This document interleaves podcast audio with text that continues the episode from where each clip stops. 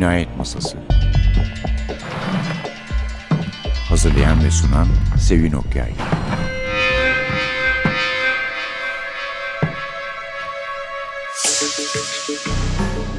Merhaba, NTV Radyo'nun Cinayet Masası programına hoş geldiniz. Bugün bir konuğumuz var efendim.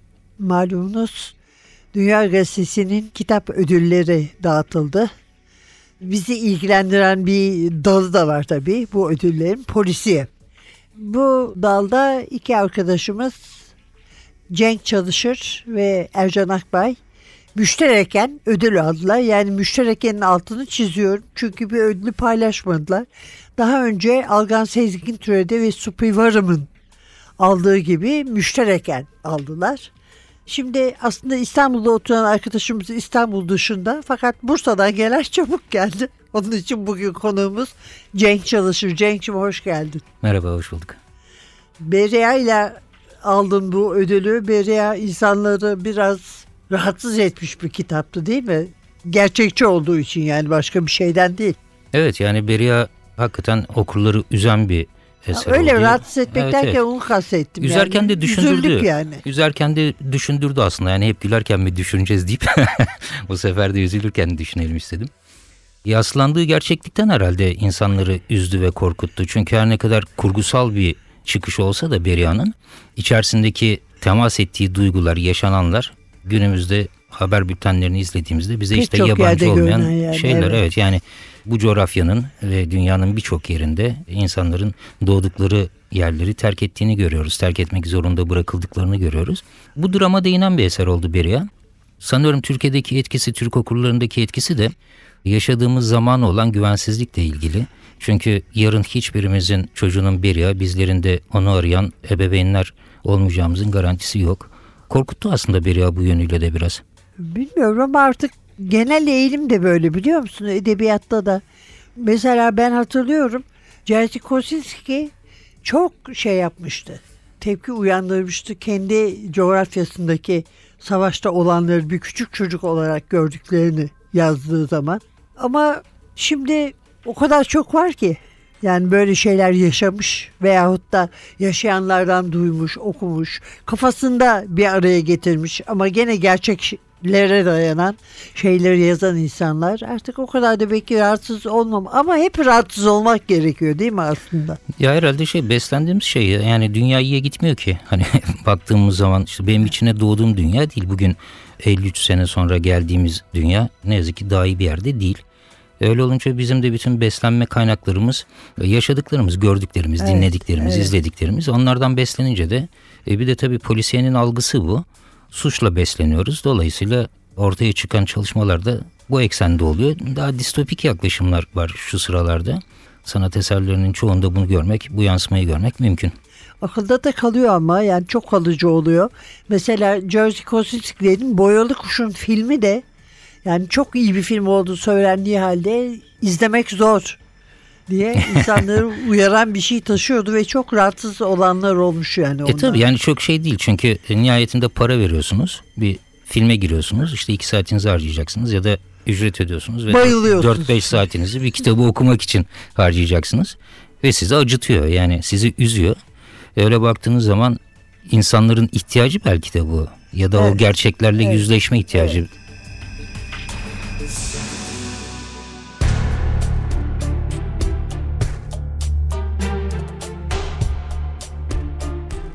Pantolon kemerine taktığı tabanca ve ayakta duran tek kişi olması oradaki sahipliğinin iki kanıtıydı. Özellikle yemek dağıtımı sırasında büyük kargaşa yaşanıyor, günlerce aç susuz süren yolculuklarının ardından mülteciler bir dilim ekmeği birbirlerinin avuçlarından kapmak için kavga ediyorlardı.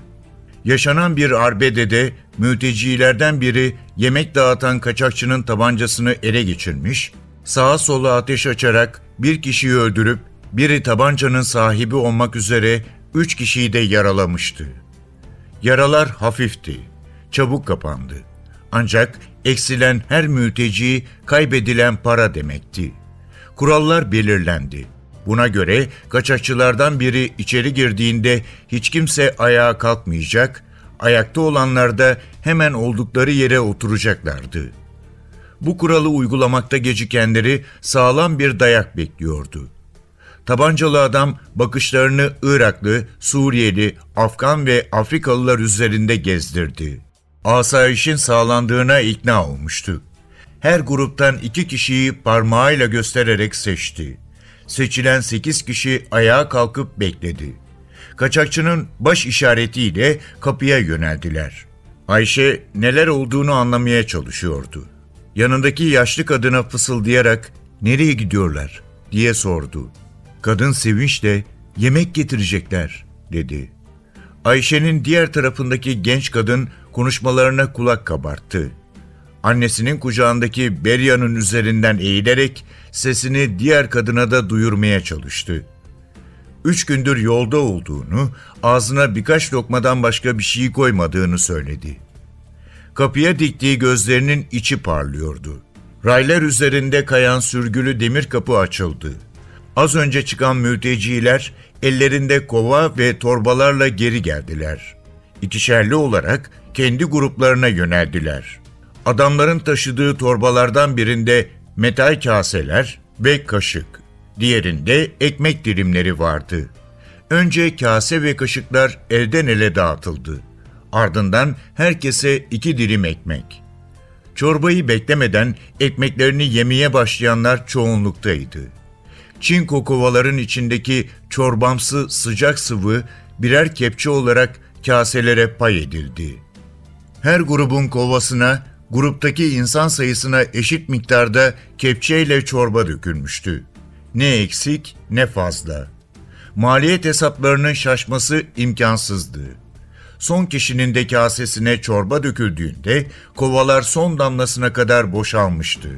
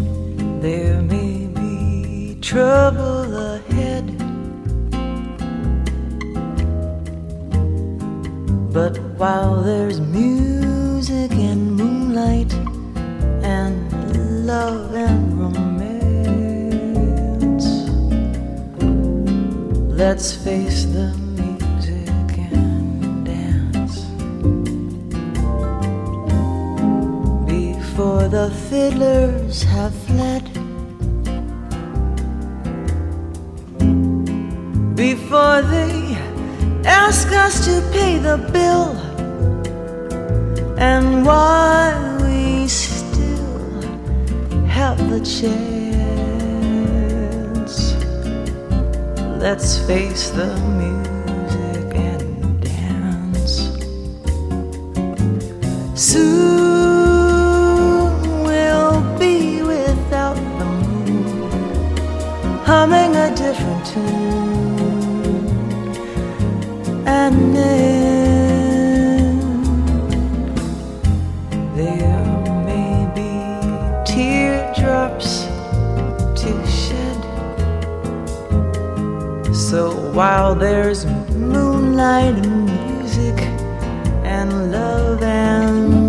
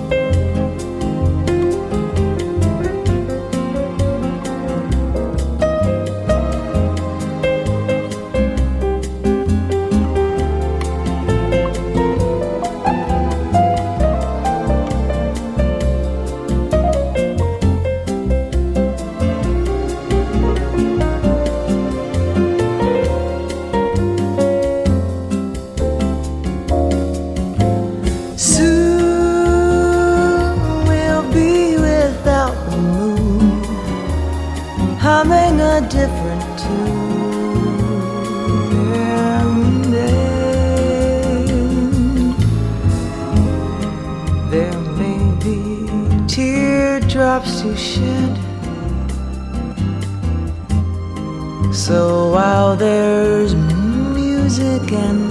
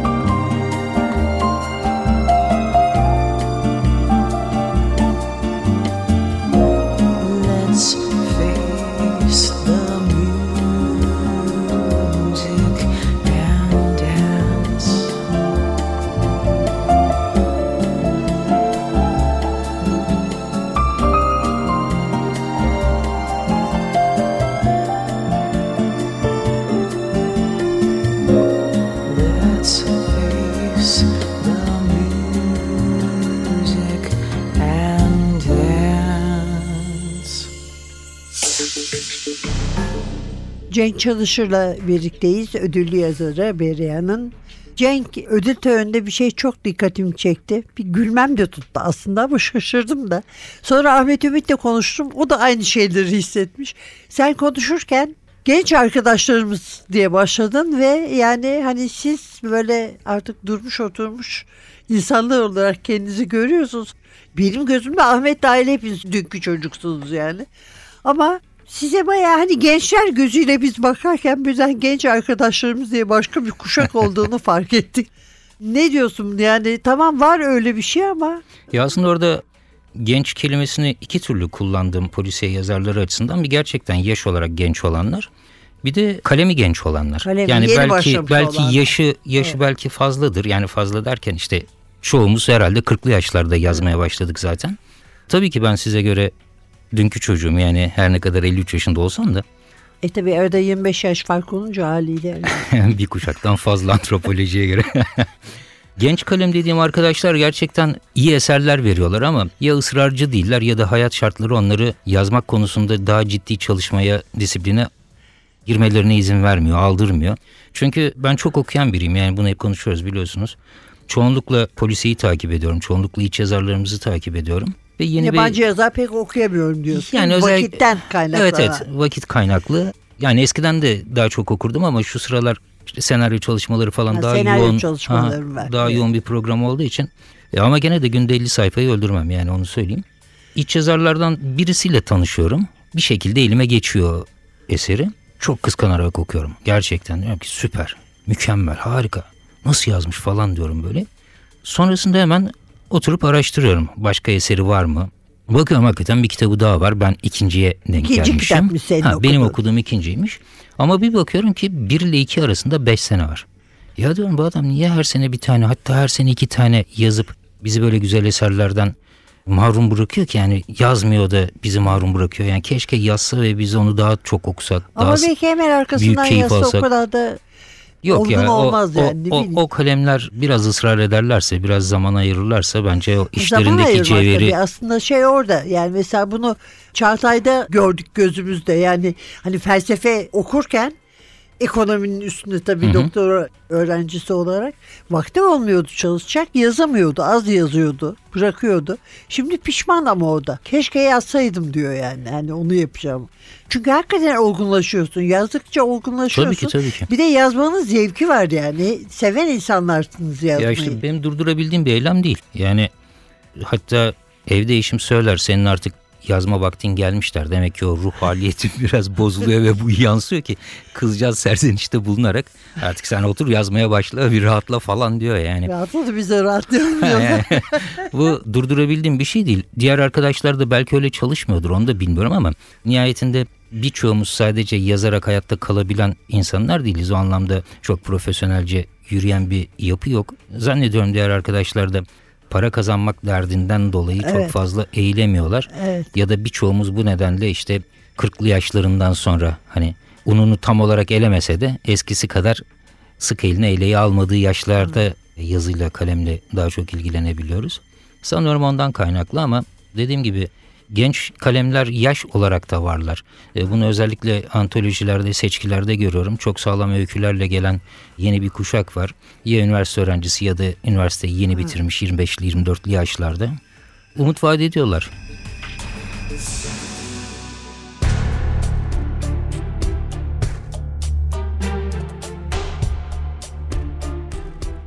Harun Ayşe'nin anlattıklarını aktardı.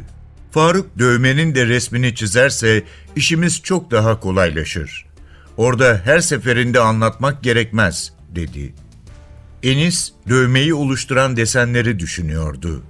Belki de bir çete ya da gizli bir örgüt mensubudur, dedi. Tedirgin bir sesle ama daha çok askeri bir simge tarif etmiş gibi diye ekledi.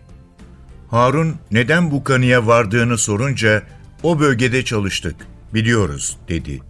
Orası ajanların, askeri casusların, özel harekat timlerinin cirit attığı bir bölge. Yani, bilemiyorum Harun diye karşılık verdi Enis. Derin bir nefes aldıktan sonra bu anlattığın türden simgeleri emniyet birimleri kullanmıyor. Orada yakın olduğum askeri birliklerde de kullanılan bir şey değil. Kaldı ki bizde yaygın bir şey değil dövme. Daha kişisel olarak belki ama bir takımın, grubun simgesi olarak damga gibi kullanıldığını pek görmedim. Harun ellerini iki yana açarak "Ne diyorsun o halde?" diye sordu. İngiliz ya da Amerikalı olabilir mi şu bozo dedi Enis. Çenesini kaşıyarak kısa bir an düşündü. Asker olmalı. Özel birimler kendilerini ifade etmek ya da ayırmak için plamalarında, sancaklarında olan bu tip figürleri dövme olarak kullanırlar. İngiliz ve Amerikalı askerlerde yaygındır bu. Harun için onun nereli olduğunun önemi yoktu. Bu neyi değiştirir dedi umursamaz bir tavırla. Çok şeyi diye karşılık verdi Enis. Bu tip adamlar genelde eski askerdir. Yasa dışı işler yapıp mafyaya çalışırlar. Birkaç yıl içinde servet sahibi olurlar. Harun bunun nasıl bir soruna yol açtığını, neyi değiştirdiğini anlayamıyordu. Ee dedi. Enis'in açıklamasını bekleyerek. Enis düşündüğü gibi ise adamın uluslararası bir organizasyona çalışıyor olabileceğini, bu durumda karşısındaki adamların kolay lokma olmayacağını söyledi. Bölgedeki özel kuvvetlerde yakın birkaç arkadaşım var. Onlardan yardım isterim. Oralarda dağ bayır dolaşacak diyesin herhalde. Bizim çocuklar bulur bozoyu. Tamamdır dedi Harun. Çok acele etme diye uyardı Enis. Önce kimmiş, arkasında kimler varmış öğrenelim. Düşmanı tanımadan savaşa girmek akıllıca olmaz. Harun kim olduklarıyla ilgilenmediğini, bunun düşüneceği son şey bile olmayacağını söyledi. Enis kahramanlığa soyunuyor olmanın Beria'yı geri getirmeyeceğini belirtti. Bak bu iş kötü kokuyor. Çok dikkat ister dedi. Kaybedecek şeyi olmayan bir adammışsın gibi davranma. Birkaç gün önce Enis bunu söylemiş olsaydı her şeyini çoktan kaybettiğini söylerdi. Oysa artık bir amacı vardı. Beria'yı bulacaktı. Onu buluncaya kadar kendisini tehlikeye atmak, Beria'yı kurtaramamak demekti. Buna izin vermeyecekti. Merak etme, dedi. Dikkatli olurum.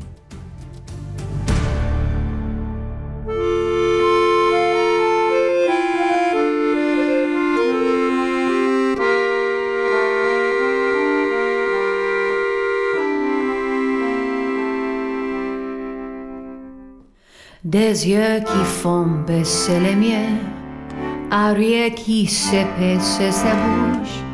Voilà les portraits sans retouche de l'homme auquel j'appartiens. Quand il me prend dans ses bras, il me parle tout bas, je vois la vie en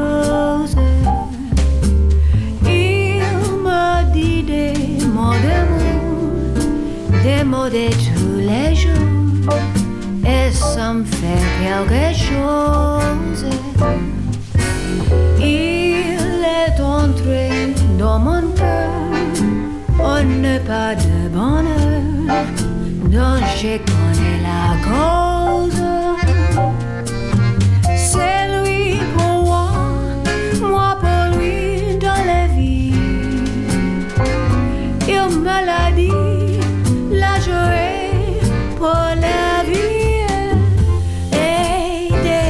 Je l'aperçois, alors je sens en moi mon cœur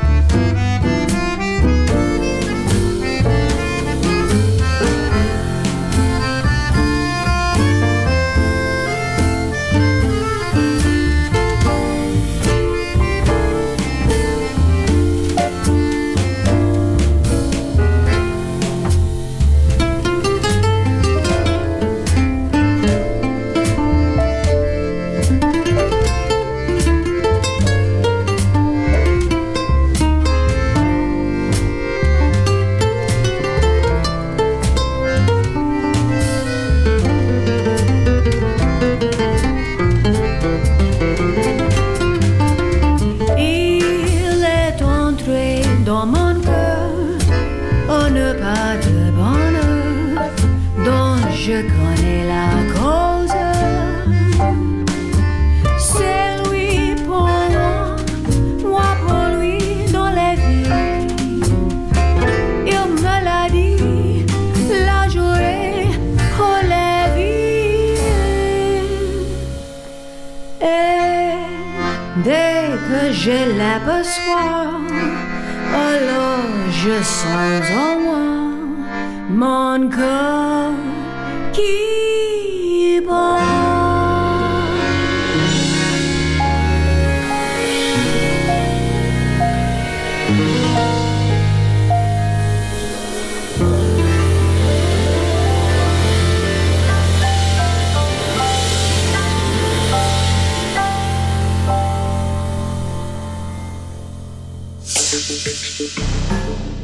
Cenk Çalışır'la birlikteyiz. Cinayet masasındasınız. Beria ile Cenk Çalışır Dünya Gazetesi'nin kitap ödülünü aldı polisiye dalında. Genç kuşak hakkında düşündüklerini sordum.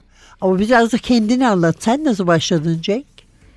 Ya aslında dediğim gibi ben çok okuyan biriydim. Bu hep öyleydi. Yani okumayı neredeyse söktüğümden itibaren çok okuyan biri oldum. Hep kurgulara yöneldim. E, o dönemde de özellikle liseli çağlarımda, üniversiteli çağlarımda şimdi geriye dönüp baktığımda fark ediyorum. Tabii o zaman için, o tarihler için bilinçli yaptığım bir şey değildi ama özellikle aksiyonu çok işte gizemi muamması olan hikayelerin, romanların peşindeymişim. O polisiyelerde falan hep şöyle bir sorguyla bakardım. Ben olsam finali böyle mi bitirirdim? İşte ben olsam böyle mi yazardım? Ben nasıl bitirirdim? Nasıl Ee, yapardın? ha, evet. o, o muammaların peşinde bulmacayı farklı bir şekilde tamamlamanın derdine düşerdim. Bunlar herhalde bir alt hazırlık olmuş benim için. İşte o beyaz yaka dediğimiz çalışma şeklini sabah 8 akşam 5 hatta sabah 8 akşam 22 olan çalışma saatlerini bir kenarıya bırakıp kendi işimin patronu olmaya başlayınca yani saati kurmadan yatma özgürlüğüne ulaşınca zamanımı daha iyi yönetebilmeye başladım. Ve okur olmanın ötesinde şöyle bir roman olsaydı da okusaydık ne zevkli olurdu diyebileceğim bir şey var mıydı düşündüm. Ve işte 2010 senesinde Satranç Cinayetleri çıktı. Onun hem yayın evinden hem okurlardan gelen tepkiyle ikinci bir romanın peşine düştüm. Ama şunu da biliyordum yani salta okuyor olmak yeterli bir şey değil. Edebiyatın da inceliklerini, tekniklerini bilmek gerekiyor. Oysa ben iktisat mezunuyum yani akademik anlamda bir edebiyatçılığım yok. Ve Bursa'da o ilin sınırlarında ne yapabilirimi araştırdım. Bununla ilgili çeşitli atölyeler olduğunu gördüm ve Hakan Akdoğan'ın yazı atölyelerine başladım. 4-5 sene kadar Hakan Bey'le beraber çalıştık. Sonrasında da kendimiz edebiyat kulübümüzü kurup yine arkadaşlarla 10-11 kişi birkaç sene daha devam ettik. Oralardan edindiğim bilgilerle, öğrendiğim tekniklerle romanlarımı geliştirmeye çalıştım. Her seferinde işte yeni bir şey deniyorum. Benim romanlarımı yan yana koyduğunuz zaman hepsi bir başka duyguyu aslında öne çıkartıyor. Yani birinde gerilim baskınsa işte birinde dram baskındır. Evet, evet. birinde korku öne çıkıyordur. Başka bir duyguya yüklenerek her seferinde işte edebiyatla ilgili bilgilerimi kağıda dökmeye çalıştım. Peki bu örgütlenme girişimleri için ne düşünüyorsun? Dernek mesela. Poyavir. Poyavir zaten her şeyden önce şu var. Ben tüm sohbetlerimde ya da söyleşilerde insanlara diyorum ki ya Türkiye'de biz 100 civarında polisiye yazarız diyorum ve karşıdaki insanların tepkileri hep aynı. Var mısınız gerçekten o kadar? Hepsinin sorusu aynı. Çünkü polisiye okuyorum diyen bir okurun bile sayabileceği isim sayısı 5'i geçmiyor. Evet. Türkiye'de. Tabii ki edebiyatta popülerlikle beslenen bir alan. Diğer tüm sanat dallarında ya da tüm dünyada olduğu gibi. E, Öyle baktığınız zaman işte kendimizi okura duyurmak, kendimizi geliştirmek, bizim yanımızda var olmak isteyen arkadaşlara bildiklerimizi, tecrübelerimizi aktarmak, el ele tutuşup kendi aramızda bir sinerji yaratmak derdindeydik. Yaklaşık iki sene falan resmi olmaksızın bir oluşumun içerisindeydik. Orada önce biz tanışalım, ne yapabiliriz bir konuşalım. İşte baktık yürüyor, bu oluşumun herkese Çalıştı bir tabii, faydası olacak. evet, için, evet. evet. Yani arkadaşlar sağ olsunlar başka başka şehirlerden geldiler. Sevgili Ayşe Erbulak bize kapılarını açtı kendi sanat evinin. Biliyorsun o da Algan geldi. polisiyenin kıymetli yazarıdır. Başkan Ee, oldu başkan. Evet Algan'ı başkan seçtik. İzmir'den. O İzmir'den geldi. Ankara'dan katılan arkadaşlarımız oldu. Dolayısıyla ben de birçok kişiyle orada tanıştım. Yani kitaplarını okuduğum insanlar vardı ama orada ilk defa yüz yüze geldik. Çünkü bizleri bir araya getirecek bir platformda daha yeni yeni işte Kara Hafta ile beraber başladı Evet, diyebiliriz. O anlamda bizim oluşumumuz her şeyden önce bize bir heyecan verdi. E bugün insanlar için de bir başvuru yeri haline geldi. Bugün bir yayıncı, polise yazar arayacaksa Evet, bir değilse bu şeye çok ciddi gözle bakan insanlar Evet, evet. Yani bir- gençlerden. bir dergi çıkartılacaksa, bir çizgi roman olacaksa, bir film, bir dizi, bir proje olacaksa kapısı çalınan bir yer haline geldi Poya 1. Bu anlamda Çok da güzel. verimli oldu herkes açısından. Çok güzel. Bence de olumlu bir girişim. Evet. Cenk çok teşekkür ediyoruz programımıza katıldığınız Ben teşekkür için. ederim kıymet verdiniz. Dünya Polisiye Kitap Ödüllü Cenk Çalışır'la birlikteydik. Daha önce de gelmişti programımıza Cenk. Evet. Zaten. Ama şimdi ödüllü bir yazar olarak burada. Bursa'dan geldi. Çok teşekkür ederiz. Ayağına ağzına sağlık. Ben teşekkür ederim. Efendim bugünlük de bu kadar. Önümüzdeki hafta yeniden beraber olmak umuduyla mikrofonda Sevin, masada Atilla. Hepinize heyecanlı ama geleceği umutlu günler diler. Hoşçakalın.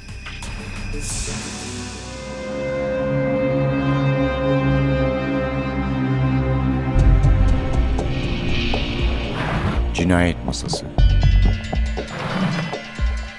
Hazırlayan ve sunan Sevin Okyay